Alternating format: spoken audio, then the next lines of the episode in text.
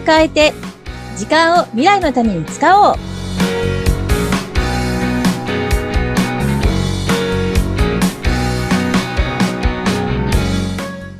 こんにちは。ガッキーこと研修講師の二垣です。こんにちは。インタビュアーの西川貴子です。ガッキー先生、今回もよろしくお願いいたします。よろしくお願いいたします。ガッキー先生、今日は私、真面目モードでお話をしていこうと思うんです。はい。はい。このタイトル、思考を変えて時間を未来のために使おうということで、よく経営者の皆さんとか、使命っていう言葉を使いますよね。ああ、よく聞きますね。はいうん自分はこういう使命があって今の仕事してるんだっていうことを伺うんですが、ガッキー先生にとっての使命ってなんだか考えたことってあります？いやーあの、本当自分自身がこうはい独立してからですね、はい。自分は何のためにやっていくべきなのかとか、うんうんやっぱり考えたことはあります。で、はいまあ、正直なところ、まだ明確に私の使命はこれなんですって、はい。自信を持って言えるところまでにはまだ至ってないかなっていう感じではありますが、ただ、うんあの、独立したばかりの時よりは、はい。少し見えてきてるかなっておいう感じです。どんなところが？あの、まあ、前回ね、あの、うん職業が変わりましたのお話しました。はい、はい。うん。まあ、講師をやるようになって、うんその、いろいろな方に、まあ、いろいろなことを伝えるということももちろんやってるわけなんですけども、はい。私自身は、まあ、うん何かを伝えるということも一つの役割かもしれないんだけども、あの、何かのきっかけを渡すうんっていうことが私にとってやるべきことなのかななんて思いながらはいますね。うんうんきっかけを作るっていう。そうですね。だからこう、誰かの、まあ、後ろ、背中を押してあげるもそうかもしれないんだけれども、はい。あるいは自分が行動することを見,、見せることによってきっかけを渡すだったりとか、っかっていうこともあるかもしれない。もう背中を見せて、ついてこいよ的な感じですか？そこまでかっこよくないと思うけど。まあでもなんなんかやっぱそういうことをちょっと意識するようにだんだんなってきたかなって感じなんですね。はい。うん。で、その、まあ、なんで意識するようになったかなんですけれども、あの、私、起業した後に、まあ、はい。いろいろな経営者の方との知り合いができて、うんうん。で結構経営者の方って、あの、神社とかスピリチュアルとか好きな方、は多いなって、多いですよね。うん、うん。思ったんですよ。うんあのうんそれまで会社に勤めてた頃とかは、はい。全然そういう方が周りにあんまいなくて、うん。なんですけど、こう、うん独立して経営者のコミュニティに入ったら、はい。あの、神社にお参りに行こうとか、はい。あの、スピリチュアルななんかワークショップに行ってみようとかみたいなお話を、うんすごくいただくようになって、うん。で、まあ、誘っていただいて、もちろん別にね、お参り行くの自体別にうん。抵抗はないので、一緒に行くようになったりすると、うん。だんだんだんだんいろんなところに行ってるうちに、あ、なんかこの神社だとこんな感じかなとか、この神社だとどうかなとかって、少し自分の中でも、こう、違いを感じることがあったりしたんですよね。でエネルギ私もーというか気を感じるっていうんですかね。そうですね。なんかここの空気はすごくいい感じがするとか、はい。なんかここって結構有名なところの割にうん、なんかゴミゴミしてる感じがするとか、なんとなく感じる。わかんないですよ。ななんとなくだから。なんだけど、まあ、あの、いろんなところ行ってる間に、うん今まで感じてなかった経験をできた神社があったんですよ。でまあ、あの、どこかっていうと、はい名古屋にある熱田神宮というところなんですけどおも、ー有名、超有名ですはい。ね。ですよね。うんで、まあ、あの、熱田神宮にお参りに行くとですね、はい。まあ、あの、結構木、木の、こう、こう、バーっといっぱい生えてるところの道をこう行きながら、まあ、本殿の方に進んでいくわけなんですけども、はいうんで、そこにパッと開けて、で、うんお参りしますと。はい。でお参りするうんときに、はいまあ、単純にこう、パンパンとね、2回手を打って、まあ、お参りするわけなんですけども、うんその目を閉じて、こう、まあ、なんかこう、自分で唱えているときに、はい。あの、何にも感じない神社がほと、私はですよ。あ何にも感じない神社が多いんだけれども、うん朝神宮に行った時だけ、はい。全然違ったんです。で、これね、もう自分の感覚だからそんなわけないって思われちゃうかもしれないんだけども、はい。お参りして目を閉じてね、お参りしてたら、地面の方から足からブワーっとなんかエネルギーが流れていくような、頭を抜けて流れていくみたいな感じになって、えー面白い。で、なんか、うおーなんだこれってなっうんたら、うん涙がブワーンって出てきちゃったんですよ。で、これね、自分で、で何か考えてたわけでも何でもなくて、はい。なんかそういう風な反応が体に起こって、えーこれ一体どういうことなんだろうって最初思ったんですね。うんでもなんとなく嫌な感じじゃなくて、すごく歓迎された感じがしたんですよ。うん。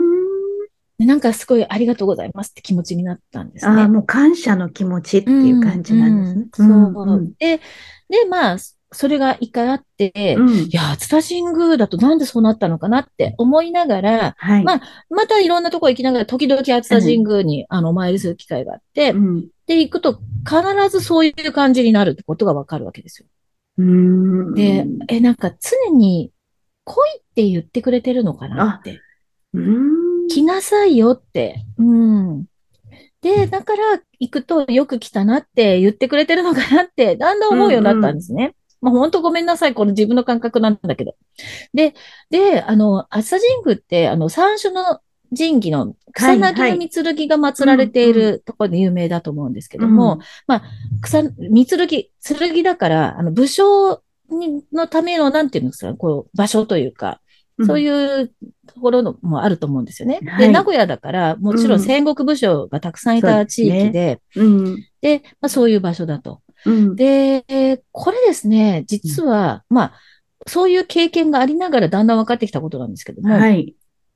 私の母方の先祖はいに。、うんちょっと有名な武将がおいらっしゃることが分かりました。おどなたですか、それは。あの、うん名前はきっと聞いたことがあると思うんですよ。加藤清正公おお、なんですって。あの、超有名ですよね。もうちょっとどころじゃなくて有名ですよね。名古屋城とか、熊本城と熊本城かね。築いたとかねそうですね。うんはい、うんですよね。で、まあ、その方の血がちょびっとぐらいは入ってるっぽいんいですよ。やいやいやいや、ちょびっと、ちょびっとじゃないじゃないですか。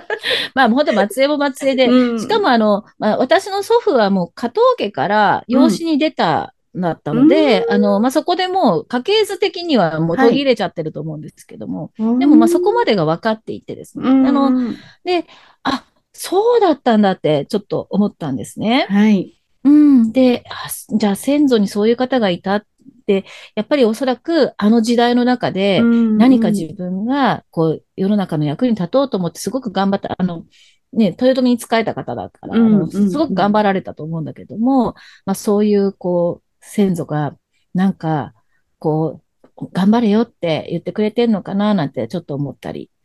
あともう一、つちょっとエピソードがあって、うんで、そんな話がある中で、はいある年にですね、もうこの10年ぐらい前なんですけども、うん靖国神社にお正月にお参りに行ったことがあるんですよ。はい。で、靖国神社のあの外側じゃなくて、なんか本殿の中って入られたことあります、あります、あります。うん、うん。あのなんか外と全然違う、違いますね。すごく綺麗な空間じゃないですか。うん。うん。さすがに私もそれは感じたんですよね。うん。ここってすごいって。うん。でお正月だったんですごい参拝客たくさんいたんで、あの、いきなり本殿のあの、とこにお参りに行くじゃなくて、手前のお部屋で、うん。あの、畳張りのお部屋で一旦、ま、待つ形で、はい。で、お払いを受けてるみたいな時間があったんですよね。はい。で、そのお払いを受けて目をつぶっていた時に、うんこれも、ふっと見えた景景色があって、あのあの、これ靖国神社だからなのかなって思ったんですけども、はい。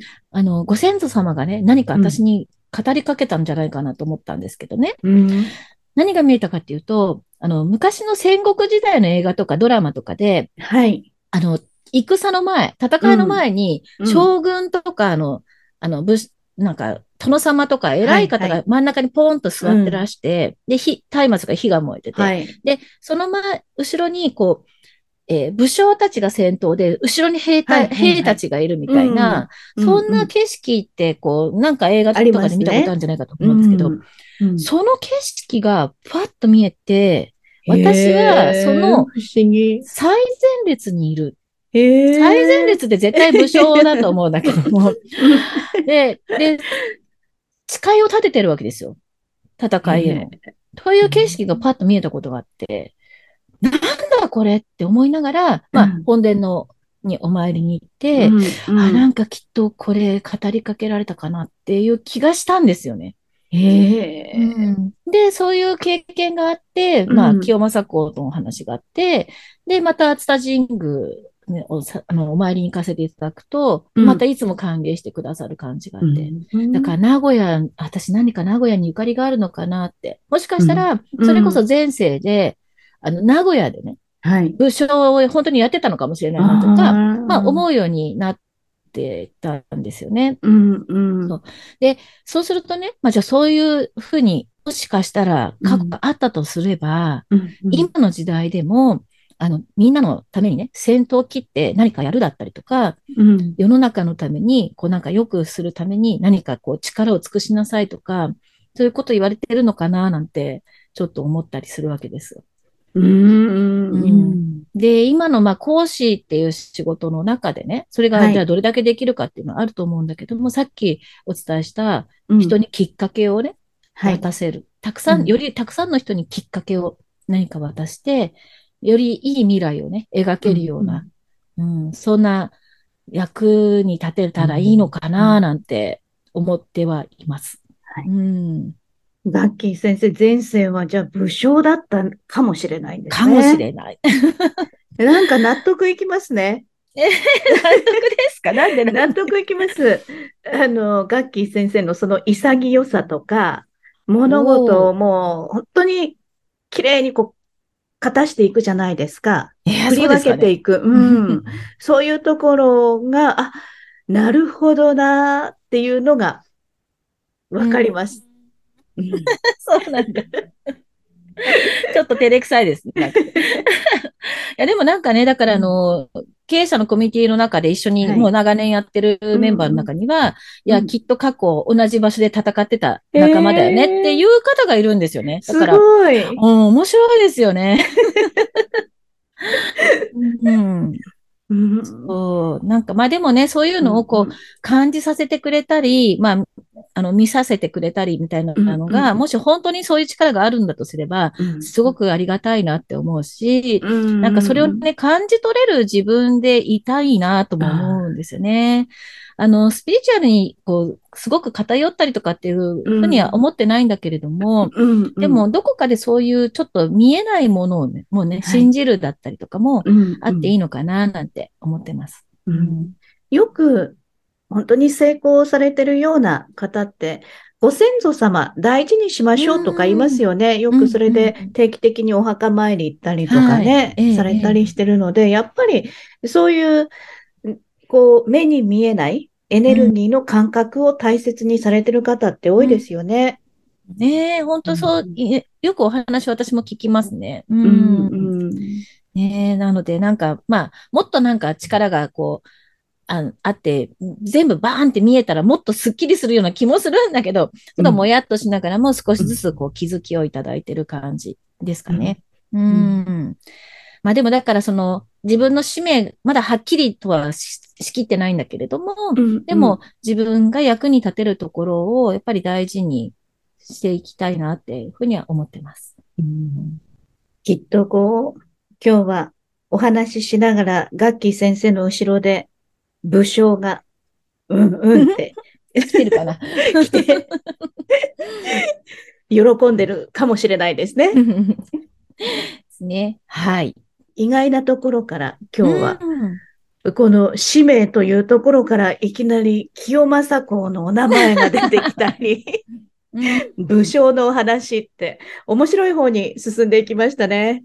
そうですね。でも、まあ、なんかそういうことをね、少し意識すると、自分がもっと、あ、もっとこういうふうにした方がいいのかなっていう、自分の判断軸にもね、ちょっとつながってる気がします。あうんそうですね。今度は私、清正公のお話を伺ってみたいです。あ、ちちょっとまたいろいろ、はい、エピソードあるので、またお話本当にあるんですね。もうそのお話をちょっと興味深い聞いてみたいです。はい。ありがとうございます。はい。ではうん今回も楽器先生楽しいお話ありがとうございました。ありがとうございました。